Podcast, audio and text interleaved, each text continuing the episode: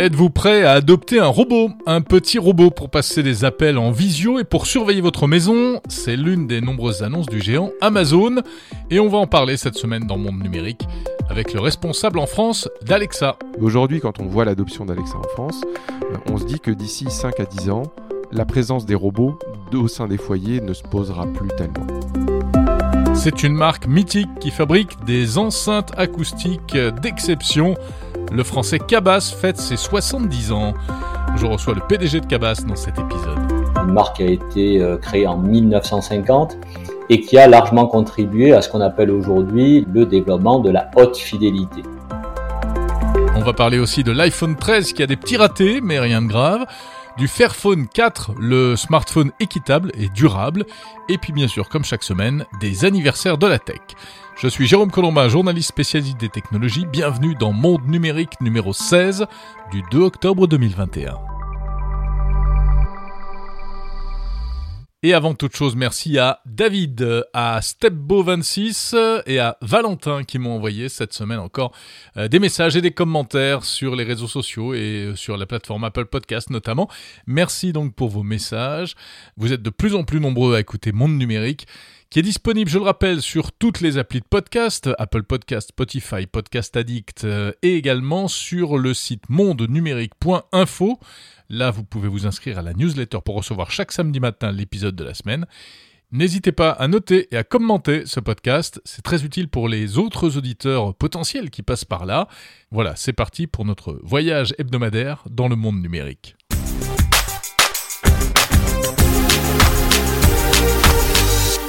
Et on va commencer par une petite news politique, oui, politique et tech, avec cette déclaration jeudi dernier du président de la République. Notre ambition est simple, nous voulons être la première puissance de la tech en Europe. La première puissance de la tech en Europe, rien que ça. Voilà, c'était un message enregistré destiné à la French Tech, c'est-à-dire aux entrepreneurs français dans le domaine des technologies. Emmanuel Macron a lâché le mot, donc la France veut devenir numéro un dans ce domaine. Belle ambition, maintenant tout reste à faire évidemment. On sait que ce genre de choses ne se décrète pas, les incantations, ça ne suffit pas.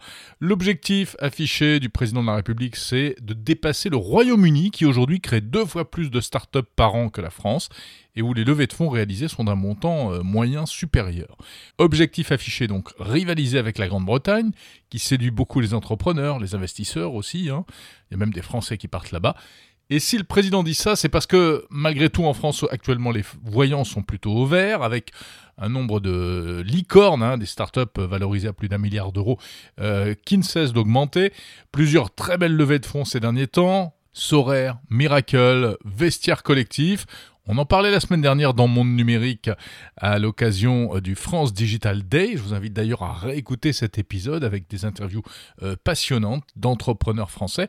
Mais bon, maintenant, toutes ces bonnes intentions, ça ne suffit pas forcément et il faudra voir ce qui pourrait être fait concrètement. Emmanuel Macron et Cédric O veulent miser sur les nouvelles technologies euh, industrielles, c'est-à-dire cap sur l'hydrogène, les batteries, l'espace, la santé, la culture aussi. Un projet baptisé France 2030 sera présenté prochainement.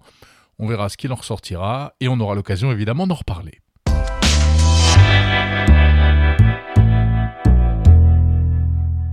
On va être assez produit dans euh, cet épisode de Monde Numérique euh, parce qu'il y a pas mal de, nouveautés, euh, de nouveaux produits qui ont été annoncés ces derniers jours. Et on commence avec un smartphone, mais pas un smartphone comme les autres. C'est un smartphone durable, comme on dit. Le Fairphone 4 a été présenté cette semaine, il sortira le 25 octobre. Alors Fairphone, vous avez sans doute déjà entendu parler de ce téléphone, un appareil qui se veut respectueux de l'environnement, c'est-à-dire que, eh bien, il utilise beaucoup de matériaux recyclés ou euh, certifiés, c'est-à-dire provenant euh, de filières équitables, et un appareil facilement réparable. Il euh, obtient une note supérieure à 9 sur l'indice de réparabilité français. La promesse du Fairphone, c'est qu'il peut durer au moins 5 ou 6 ans, y compris au niveau logiciel, avec des mises à jour Android qui sont garanties jusqu'au futur Android 14 voire 15. Fairphone, c'est donc une belle initiative qui a été lancée en 2013 aux Pays-Bas. Les premières versions des appareils étaient assez grossières, il faut bien l'avouer, assez moches. Voilà, mais cette quatrième mouture est plutôt réussie. Un joli design, même si l'appareil reste quand même assez épais, euh, mais on peut eh bien, euh, le démonter facilement à la main, vous pouvez changer la batterie vous-même, vous pouvez euh, faire réparer également le téléphone, le changement d'écran ne vous coûtera par exemple que 80 euros, alors que faire changer l'écran d'un iPhone récent dans un Apple Store, bah, c'est plutôt un coût de 500 euros. Hein. Au niveau caractéristiques techniques, ce nouvel appareil est 5G, mais en revanche, évidemment, il a des faiblesses. Hein. Il n'est pas étanche, il n'a pas de recharge sans fil, il n'a pas non plus de prise casque. Hein. ça, c'est inspiré des, modèles classiques. il est un peu plus cher finalement à configuration égale qu'un smartphone classique. On le trouve à partir de 579 euros euh, en version 128 Go et 649 euros en version 256. Mais euh, le plus important, c'est que, eh bien, c'est vraiment un, on pourrait dire un smartphone militant, un smartphone qui euh, intéressera eh bien tous ceux qui sont gênés par les pratiques de certains constructeurs de téléphonie mobile et qui donc ici peuvent s'acheter un peu une, bonne conscience, mais de manière légitime.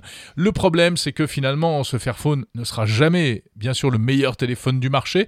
Et puis, ce qui se passe aussi, c'est qu'aujourd'hui, eh il y a beaucoup de marques qui font beaucoup d'efforts en réalité pour rendre leurs produits plus durables, plus réparables, plus respectueux de l'environnement. Par exemple, Fairphone promet une durée de vie de 5 à 6 ans, mais finalement, c'est la durée d'un iPhone aujourd'hui, 5 à 6 ans. Alors n'empêche, Fairphone, c'est une belle aventure qui aura peut-être euh, atteint son véritable but en réalité, qui est de faire bouger les consciences et d'orienter l'industrie dans le bon sens.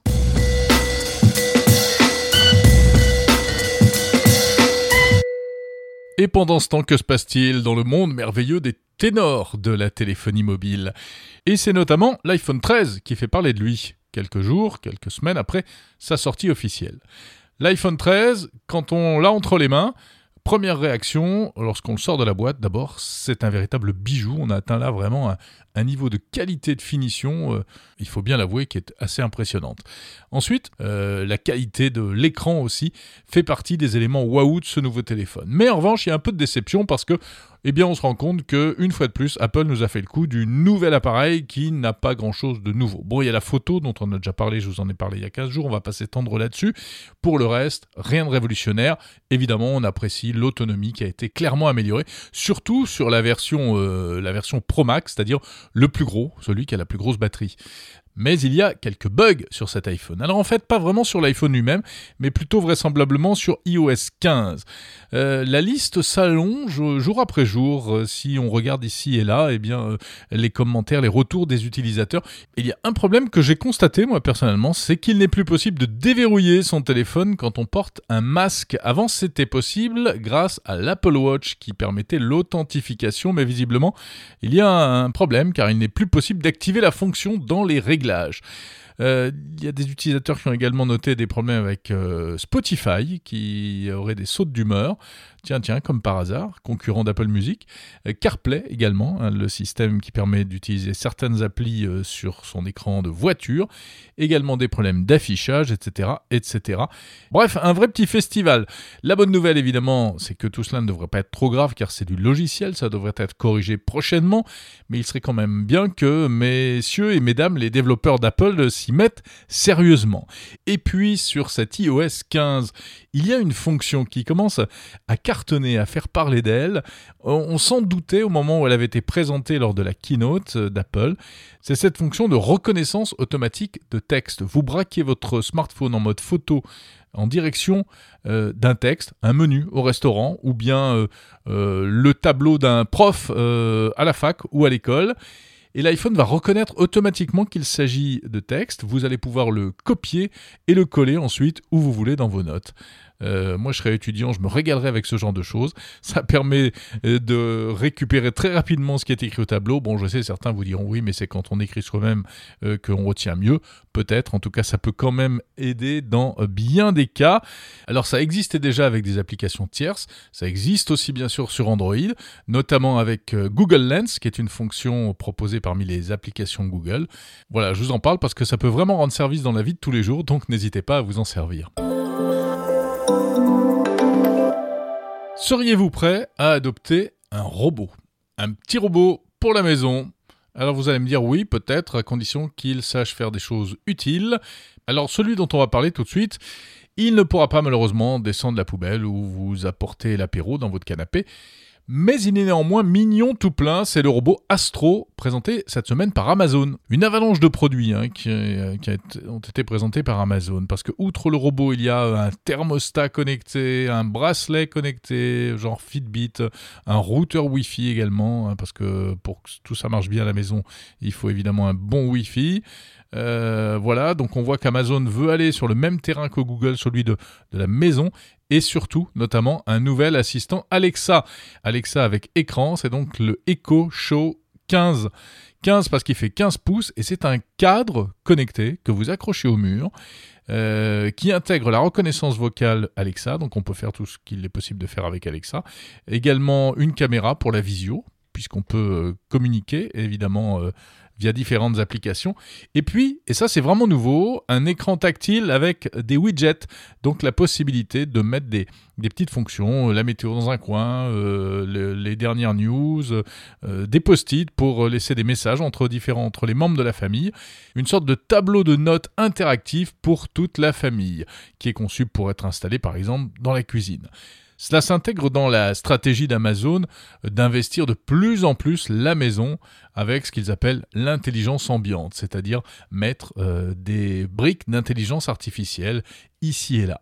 Alors moi, ça me rappelle un truc qui était le hub de Samsung Samsung avait été le premier à mettre un écran connecté sur un réfrigérateur, euh, pareil pour euh, permettre aux différents membres de la famille de partager toutes sortes d'informations, de, de, regarder des contenus, etc. Ça n'avait pas été, il faut bien l'avouer, un franc succès. Mais c'est toujours pareil, quelque chose qui ne marche pas à une époque peut fonctionner à une autre époque parce qu'entre-temps, les mentalités et surtout les technologies ont évolué.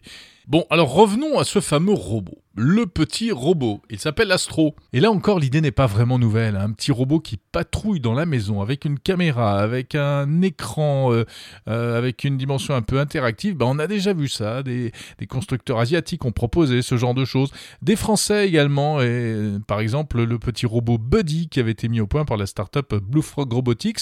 On les salue d'ailleurs parce que ça existe toujours.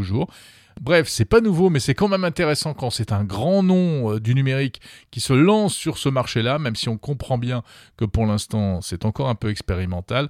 En fait, ce robot c'est une sorte d'Alexa sur roulette. Et pour parler de ce petit robot Astro, eh bien, je suis allé rencontrer euh, au village Baïséa à Paris, j'en profite pour les remercier au passage, Philippe Dali, qui est le responsable d'Alexa en France. Philippe Dali, donc d'Amazon France, qui nous présente ce fameux petit robot Astro. Astro, c'est un robot qui se présente sous une forme un petit peu, un petit peu carrée. Il vient avec un, écran, euh, il a des roulettes et il se déplace euh, dans votre appartement et dans votre, ou hmm. dans votre maison. On va dire un gros aspirateur robot, hein, sans que ce soit péjoratif. Il est un peu plus haut, mais plutôt de ce gabarit-là. Ouais, voilà.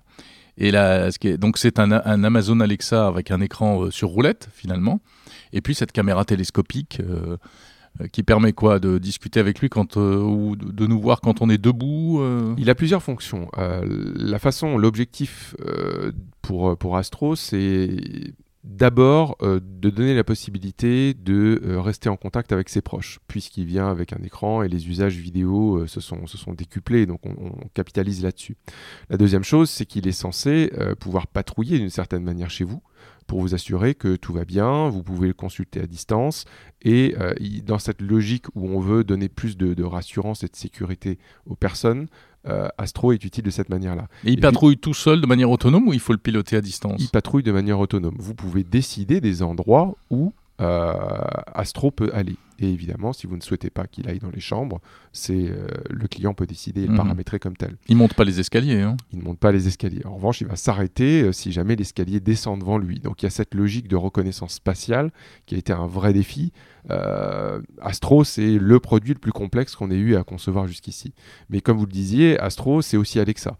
Donc vous pouvez appeler Astro, il va venir à vous et derrière, vous allez pouvoir interagir avec Alexa comme sur n'importe quel autre produit de la gamme Echo. Hmm. Alors, il devrait sortir aux États-Unis à 1000 euros, puis 1500, 1000 dollars, puis 1500 dollars. 1000 dollars. 1000 dollars. Un peu moins de 1000 dollars. Est-ce qu'il arrivera en France? On le souhaite, mais pour l'instant, pour l'instant, c'est pas sûr. Bon, euh, il y a déjà des startups françaises qui avaient essayé de, créer ce genre de, de produit. Est-ce que vous pensez, Philippe Dali, que les Français sont mûrs, les consommateurs d'une manière générale, pour faire entrer un petit robot comme ça, un petit robot de surveillance euh, chez eux? À l'époque, quand on, s'est posé la question de savoir si on allait bâtir notre propre assistant et s'il allait trouver sa place dans les foyers français, euh, on pensait que le bénéfice d'avoir cet assistant qui apporte des services au quotidien allait l'emporter finalement sur euh, les questions que ça pouvait poser, euh, poser au tir de, la confidentialité. Parce mhm. qu'on a apporté aussi des réponses sur cette partie confidentialité. Et aujourd'hui, quand on voit l'adoption d'Alexa en France, on se dit que d'ici 5 à 10 ans, la présence des robots au sein des foyers ne se posera plus tellement. Et on pense que le bénéfice apporté par les services euh, créés par Astro euh, l'emporteront. Mais il ne fait pas encore grand-chose, ce, petit robot. Enfin, il n'a a pas de bras, il ne peut pas porter des choses, il ne peut pas... Euh, voilà, il, ne peut pas, euh, même pas appuyer sur un interrupteur ou une chose comme ça. Hein. On peut pas présumer des, usages futurs qui se développeront avec Astro, mm. mais aujourd'hui, il remplit déjà des services qui pour nous euh, apportent de la valeur pour le client. Et puis il y a toujours Alexa qui est disponible au sein de l'appareil. Alors, vous avez lâché le mot, le mot magique, ou en tout cas le mot sensible, qui est la, protection de la vie privée. Gros sujet, gros sujet depuis que Amazon Alexa existe, hein, puisqu'évidemment, Alexa c'est super pratique, mais c'est un micro, une caméra chez soi cette fois, le micro et la caméra vont en plus se promener dans la maison. Comment est-ce que vous garantissez que, eh bien, euh, on ne va pas euh, regarder ce qui se passe chez moi, soit vous, Amazon, soit des pirates qui euh, s'attaqueraient au système? Alors, il n'y a rien de plus important que la, confiance client et la confidentialité au cœur de tous les produits qu'on conçoit. Euh, pour rappel, et ça c'est valable pour l'ensemble de la gamme Echo, mais ça va aussi s'appliquer à Astro, euh, on commence d'abord par euh, le mot d'éveil. Donc vous avez la possibilité de choisir. La deuxième chose, c'est de pouvoir physiquement éteindre le micro ou obturer la caméra. Ensuite, vous avez toujours ce petit signalement avec une couleur qui vous indique quand l'information va circuler dans le cloud. Concernant Astro, vous pouvez également décider des endroits où Astro va pouvoir se promener et lui interdire finalement d'accéder à certaines Si on ne veut pas qu'il aille dans la salle de bain euh, quand on prend sa douche, ce le sera client décide et a tout mhm. à fait le contrôle. Pour revenir également sur les éléments de confidentialité, euh, vous pouvez décider quel est votre niveau de confidentialité. À savoir que si vous souhaitez qu'Alexa euh, n'enregistre rien, vous pouvez le faire. Si vous souhaitez qu'elle efface l'intégralité de ce qui a été écouté jusqu'ici, vous pouvez le faire. Mm. Vous pouvez retrouver l'intégralité des transcriptions audio également sur votre application. Et vous pouvez décider à intervalles réguliers de 3 ou 18 mois de décider qu'elle efface, efface, systématiquement les infos. Dernier point qui est important pour nous, c'est euh, de, à intervalles réguliers d'envoyer des emails qui vont rappeler au client comment il peut contrôler ses paramètres de confidentialité et euh, les personnaliser parce que votre niveau de confidentialité sera probablement différent du mien. Mais vous comprenez qu'on doute un peu parce que au début d'Alexa, euh, Amazon nous disait non, non, mais on n'écoute rien. Et puis on a découvert des mois plus tard qu'en fait, il y avait euh, quand même certaines écoutes qui étaient pratiquées pour, nous dit-on, améliorer l'intelligence artificielle, etc. Ensuite, il y a aux États-Unis ce système Ring qui filme, qui est un portier connecté qui filme ce qui se passe dans la rue, enfin devant chez soi. Et Amazon collabore avec la police. Alors euh, ça, va dans le sens de la sécurité, mais ça déplaît évidemment à certains. Là, est-ce que demain, euh, la police ou la justice pourra éventuellement récupérer des images qui ont été filmées chez moi? Est-ce qu'Amazon euh, fournira, par exemple, ce type d'image on a eu des exemples de collaboration aux États-Unis euh, sur des affaires qui sont des affaires légales. Euh, donc effectivement, on a, on a contribué et aidé dans ces cas-là. Euh, maintenant, je ne suis pas la meilleure personne placée pour répondre à des questions type légal. Mm. néanmoins, oui, c'est des choses qui ont eu lieu. Mm-hmm. Maintenant, ce sont, pour revenir sur ce que vous évoquiez, à savoir les, ce qu'on appelle les annotations, pour améliorer le service. Donc, c'est les, les, récupérations de, de, certaines séquences enregistrées audio d'Alexa. Hein. Ce sont des tronçons anonymisés qui sont des tronçons courts, c'est-à-dire la plupart du temps c'est même pas une phrase entière, et on les utilise euh, pour fiabiliser le service notamment dans le cas hmm. où il y avait une incompréhension. Mais au début, vous l'avez pas dit. Ça aurait pas été plus simple de le dire plutôt qu'on le découvre plus tard et que tout le monde s'énerve. on, a, on a compris qu'il y avait des attentes clients à, ce niveau-là. On a beaucoup travaillé pour justement améliorer ces services, euh, améliorer ce niveau de personnalisation. Euh, c'est fondamental pour maintenir la confiance des clients. Et aujourd'hui, euh, les nouveaux services qu'on apporte, et très bientôt, vous allez pouvoir demander à Alexa de vous aider à personnaliser votre niveau de confidentialité. Euh, on pense que c'est la meilleure façon de procéder et on va continuer à innover dans ce sens-là. Il y a eu des affaires aux États-Unis également où, dans le cadre d'enquêtes judiciaires, euh, donc je le disais, la police a récupéré des enregistrements audio euh, qui avaient été faits par l'assistant vocal. Alors là, c'est pareil. Bah, si on est la victime, on est bien content que ça permette d'élucider l'affaire. Si on se place d'un point de vue un peu plus philosophique, on se dit mince, c'est une atteinte à ma vie privée, une intrusion dans ma sphère privée. Vous êtes quand même sur des sujets ultra sensibles aujourd'hui. C'est des sujets effectivement ultra sensibles qui sont au cœur des préoccupations des clients. Euh, et une fois encore, on doit continuer à innover pour euh, apporter toujours ce niveau de, d'assurance ou de, ou de, entre guillemets, pour satisfaire le client. Mais ce qui, on, l'a toujours fait en mettant au, au, cœur de la conception des produits la confidentialité. On va continuer à innover dans ce sens-là. Le robot Astro, il sera doté d'une fonction de reconnaissance faciale et d'identification des gens, c'est ça, pour détecter éventuellement des intrus. Alors, le système de reconnaissance faciale, de la même manière qu'il fonctionne sur le Echo Show 15, il donne la possibilité effectivement de quelque part personnaliser son expérience. Mais ce qui est important à garder en tête, c'est que ces informations-là, comme pour Echo Show 15, sont stockées localement. Rien ne transite dans le cloud. Hmm. Encore une, petite remarque qui, qui fâche, je suis désolé, mais alors que euh, le robot et ses produits viennent d'être annoncés, vous avez dû voir passer une enquête d'un site américain qui s'appelle Vice Motherboard, qui explique euh, qu'il y a eu des, informations, euh, des sources venant d'Amazon, disant que ce robot marchait très mal, qu'il était incapable de reconnaître en réalité les gens, et donc qu'il allait se tromper, et qu'en plus, sur l'histoire des, escaliers, il était même pas capable de, de s'arrêter en haut des escaliers et qu'il allait se casser la figure. Ça veut dire que ce produit est encore en développement en fait? Euh, il fait partie la, du programme First Edition.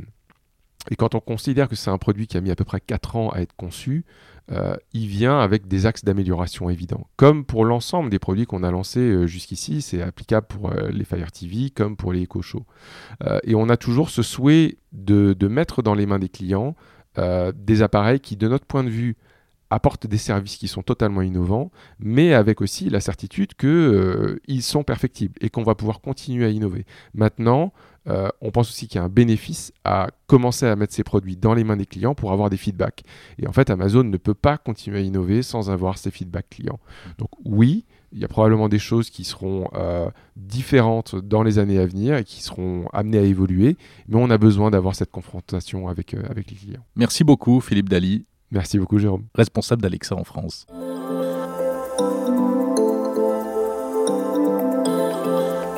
Et pour en savoir plus sur toutes les annonces d'Amazon, je vous invite à écouter l'interview intégrale de Philippe Daly que je vous propose en bonus dans mon numérique cette semaine. Dans cette interview, on reparle du robot, mais on parle aussi en détail des autres nouveautés, de la stratégie de la marque aussi euh, en ce qui concerne la, maison connectée.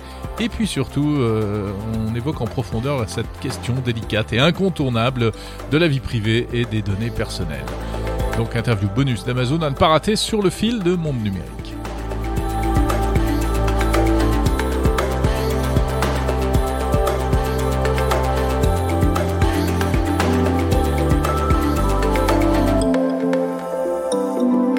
N'est pas fini, Monde numérique se poursuit et on va passer de l'intelligence artificielle d'Amazon à la haute fidélité et au son. Car je suis sûr que si vous vous intéressez à la technologie, vous vous intéressez aussi un peu à l'audio. Et je vais vous faire rencontrer, si vous ne la connaissez pas déjà, une vieille dame de la technologie audio, une grande dame, une grande dame française qui fait le bonheur depuis des années, des dizaines d'années même, des puristes des amateurs de musique et de son. Hein, c'est la marque française d'enceinte audio Cabas. Cabas, c'est une marque mythique créée en 1950 par Georges Cabas, euh, décédé d'ailleurs l'an dernier. La marque a été rachetée à une époque par le japonais Canon, puis elle a été reachetée par euh, une société française qui s'appelle AWOX. Et c'est vrai qu'en matière d'audio, d'enceinte acoustique, les Français ont toujours eu un, véritable savoir-faire, bon, un peu comme les Anglais aussi, il faut leur reconnaître. Euh, et notamment Cabas est l'inventeur de ce qu'on appelle le haut-parleur coaxial, qui est une vraie technologie innovante qui permet de faire des enceintes rondes en forme de boule c'est donc une marque qui fabrique des enceintes d'exception. Le modèle le plus cher coûte le prix d'un appartement, c'est vous dire. Et ils fêtent en ce moment leurs 70 ans. Pour l'occasion, ils sortent même une enceinte spéciale dont on va parler tout de suite avec le PDG de Cabas Group, Alain Molinier, qui nous rappelle d'abord un peu l'histoire de Cabas. Donc la marque Cabas, c'est une marque euh, mythique de l'audio qui, euh, qui fête actuellement ses 70 ans d'existence, puisque une marque qui a été créée en 1950 et qui a largement contribué à ce qu'on appelle aujourd'hui la création, enfin, le développement de la haute fidélité. Alors la haute fidélité, c'est quoi? C'est quand on démarre dans les années 50, euh, les premiers LP, donc euh, les 33 tours qui, mhm. qui, démarrent. Ça nous rajeunit euh, pas ça. Hein. oui, les premières radios FM aux États-Unis et, et, donc le besoin d'avoir des haut-parleurs qui sont qui restituent le son le plus proche possible de la réalité. Georges Cabas s'engouffre dans cette brèche euh, musicien passionné, euh, ingénieur euh, du son, et crée Cabas et commence à développer des haut-parleurs, développer des amplifications, développer des membranes, développer des aimants, développer tout ce qui fait la technologie de l'électroacoustique. Et au fil des ans, se développe pour devenir une référence. Alors quelques quelques temps forts, je dirais. Premier premier temps fort, le, les, les, coaxiaux. Euh, Georges Cabas invente le haut-parleur coaxial. Le haut-parleur coaxial, si vous voulez, ce sont des poupées russes. C'est-à-dire mmh. que le son, euh, euh, les médiums, aigus, graves, vient de la même source, ce qui évite en fait les interférences. Quand les sons sont, les haut-parleurs sont remplis les uns sur les autres, les sinusoïdes point haut, point bas peuvent s'annuler et on a des instruments qui disparaissent. Euh, dans le cas des poupées russes, il n'y a absolument aucune fréquence qui disparaît. Et ça, c'est une invention, une, des brevets euh, de Cabas, qui est parmi les précurseurs hein, au, tout début, dans les, dans les années 50. Et donc, euh, un développement très, très, très actif avec des références comme le, le, Grand Rex, hein, la sonorisation, mais aussi la géode, des systèmes pour la, la marine nationale, où on nous demande de faire des haut-parleurs pour couvrir les bruits des réacteurs euh, dans le cas de procédures d'urgence, des, des, des, choses assez spéciales que, qui font partie de, du monde et de l'innovation de l'acoustique, ce que Cabas a fait depuis maintenant 70 euh, ans.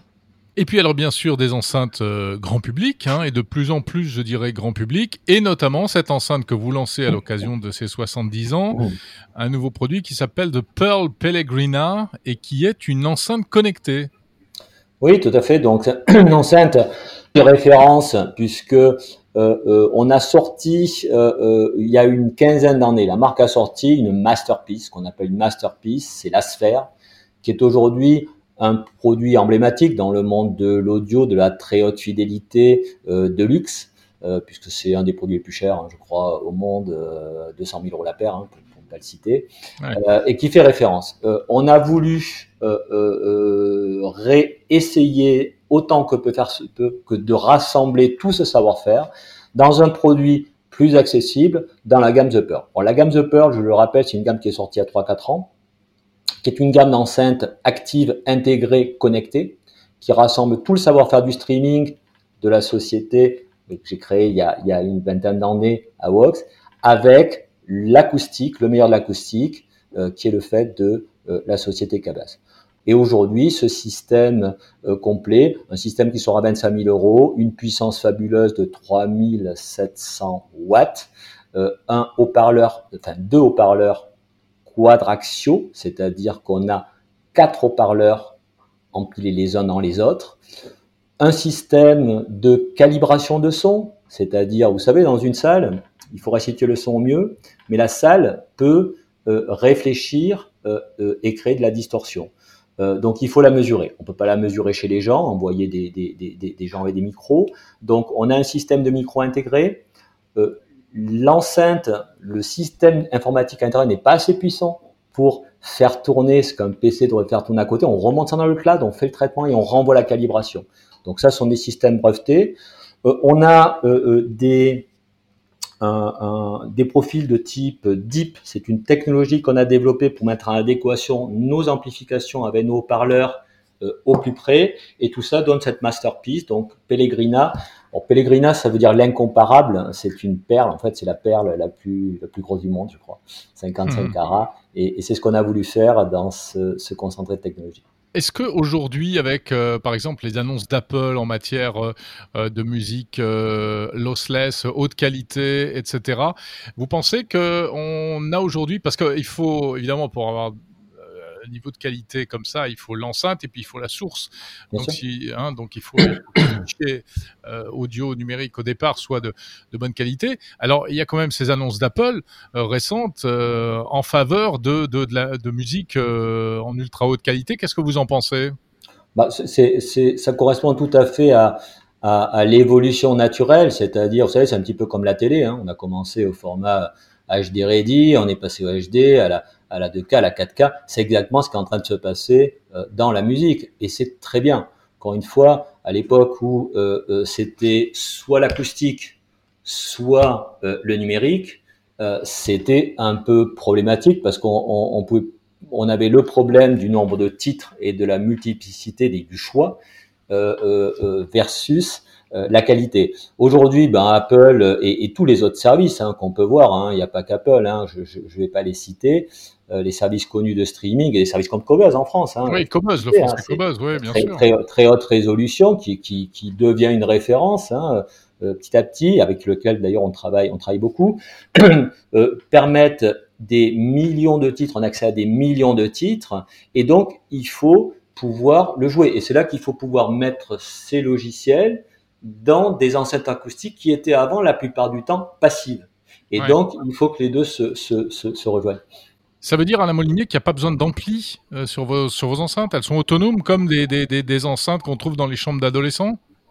Absolument, ce sont des enceintes dites actives, c'est-à-dire que on, est capable de, faire, de restituer toute la partie euh, haut-parleur, euh, on les amplifie, on les amplifie, et euh, on a aussi le streamer, le tout intégré avec, on, lit une petite télécommande Bluetooth hein, pour l'accès et les préférences, mais tout se fait la plupart du temps sur le téléphone ou sur la tablette. Donc ça permet de faire du multi-room du multi-room avec en respectant la haute fidélité, c'est-à-dire qu'il faut respecter les délais de latence. Hein, sur des réseaux Wi-Fi qui sont un peu perturbés, donc il y a pas mal de technologies. Euh, on est capable euh, d'envoyer différentes musiques dans différentes pièces, on est capable d'accéder à toutes ces bibliothèques, et on est capable de faire beaucoup de choses euh, sur lesquelles on, on essaie d'amener un maximum d'innovation. Le CRCS, par exemple, c'est une innovation de calibration. Chaque enceinte se calibre elle-même avec son micro. C'est quelque chose qu'on est les seuls à faire, je pense, surtout qu'on le fait dans le cloud. Euh, on amène des services dits donc d'intégration entre l'enceinte et l'amplification. Euh, on, amène des, des, upgrades logiciels, ça c'est très important. Vous savez, quand vous achetez une paire d'enceintes de haute qualité, hein, des produits luxueux, des produits mmh. chers, euh, on est amoureux de ces enceintes. On ne peut pas les changer tous les trois ans, c'est pas un téléphone. Euh, euh, et, et, donc, il faut pouvoir le faire évoluer. Donc, notre, notre travail euh, chez Cabas Group et, chez Cabas, c'est d'avoir des systèmes logiciels qui évoluent.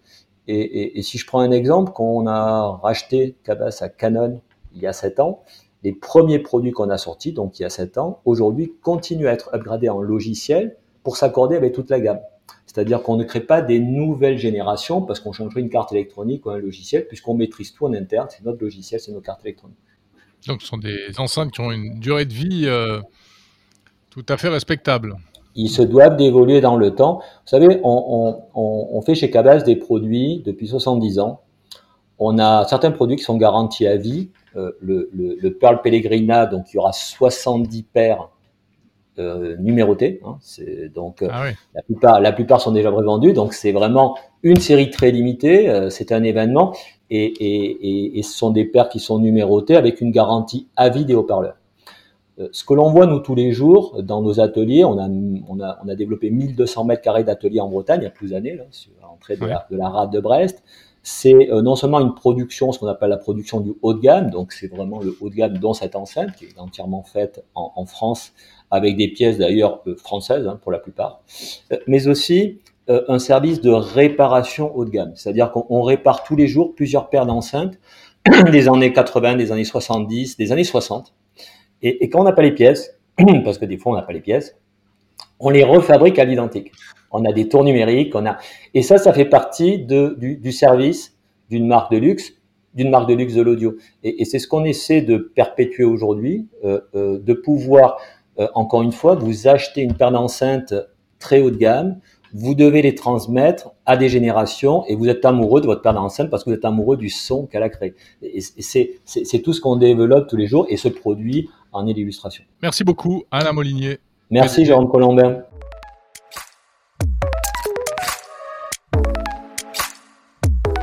Voilà, Cabas, une marque qui fait rêver, dont on n'achètera jamais les enceintes.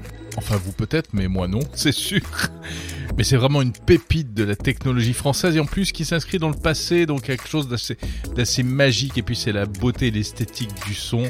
Il y a un aspect patrimonial presque et ça valait vraiment le coup d'en parler. Maintenant, je crois qu'on s'approche de la fin de cet épisode de Monde Numérique. Et moi aussi, je suis un petit peu triste de vous quitter. On s'approche aussi des anniversaires de la tech. C'est un peu une tradition euh, dans ce podcast. Si vous l'écoutez depuis le début, vous le savez. Euh, voici quelques dates importantes. Hier, 1er octobre, on fêtait les 30 ans du Bebop, le téléphone portable Bebop. Euh, seuls eh bien, ceux qui euh, pouvaient l'utiliser il y a 30 ans s'en souviennent. C'était en 1991. C'était un, téléphone mobile non cellulaire. C'était avant l'invention du GSM. Euh, il fallait se trouver à proximité d'une borne, euh, donc dans un périmètre d'à peine 200 mètres. il y avait très peu de bornes en France. Il y en avait dans quelques gares, à Strasbourg, à Paris, etc. on pouvait passer des coups de fil et se faire rappeler à condition d'avoir un abonnement spécial. Et puis, euh, bon, ça n'a pas duré longtemps, à peine 5-6 euh, ans. Ça a, été, euh, ça a été liquidé en 1996 parce que le GSM est arrivé, la 1G, 2G, 3G, 4G, etc. Donc, qui permettait beaucoup plus de choses, hein, qui permettait de se déplacer avec son, son, appareil, ce que ne permettait pas le bebop. En revanche, il y avait une super qualité sonore dans le bebop. Voilà, donc c'est un anniversaire quand même symbolique. C'était un petit peu la période transitoire entre eh bien, le Radiocom 2000, le gros téléphone que certains avaient dans leur voiture ou que certains transportaient avec eux, mais c'était une énorme mallette qui pesait plusieurs kilos. Et puis, le vrai mobile tel qu'on le connaît aujourd'hui, qui est arrivé euh, plus tard. Donc, 1er octobre 1991, une date symbolique importante. Autre anniversaire, le 5 octobre prochain, mardi, ce seront les 10 ans du décès de Steve Jobs, de la disparition de Steve Jobs. Voilà, c'est un événement quand même euh, qui a vraiment marqué l'histoire de la technologie. C'est une page qui s'est tournée. Euh, ce sera donc le 5 octobre 2021. Et à cette occasion, d'ailleurs, je sais que mon camarade François Sorel euh, vous proposera une émission spéciale sur BFM Business dans son émission Tech Co spéciale Steve Jobs avec des invités hyper prestigieux il n'est pas impossible que j'y fasse également une apparition, donc rendez-vous mardi soir à 21h pour parler de la vie de Steve Jobs. Le 6 octobre, euh, ça fera 11 ans que Instagram a été créé et le 7 octobre, jeudi prochain, eh bien, ce seront les 18 ans de la console téléphone portable Engage de Nokia. Là encore, seuls les plus anciens s'en souviennent. C'était un produit euh, révolutionnaire mais qui a complètement fait flop, le mélange entre un téléphone mobile et une console de jeu. On en attendait beaucoup, quand c'est sorti ça a été super décevant, mais ça fait rien, l'idée était là, c'était quand même intéressant, la Engage. Si vous voulez en savoir plus sur ces anniversaires et sur bien d'autres, rendez-vous sur le site tech-time.fr.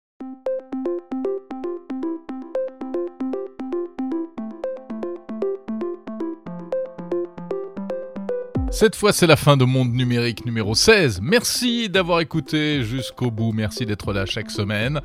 Euh, je vous le répète, n'hésitez pas à noter euh, ce podcast, à, envoyer vos commentaires également. Dites-moi par exemple si vous préférez euh, des épisodes très longs avec de longues interviews ou plutôt des épisodes courts. Voilà, mais il faut qu'il y ait beaucoup de réponses hein, pour que ça influence vraiment le contenu de cette émission.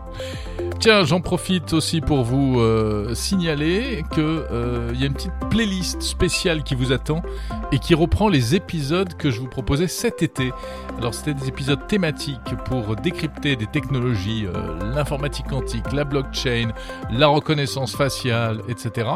vous pouvez, j'avais eu très bon retour, très positif. Mais si vous n'avez pas entendu ces épisodes, si vous n'avez pas écouté, ben vous pouvez les retrouver. Vous allez sur mondenumérique.info et vous cliquez sur euh, la playlist. Vous les trouverez tous rassemblés au même endroit. Merci encore, je vous salue, je vous dis à samedi prochain.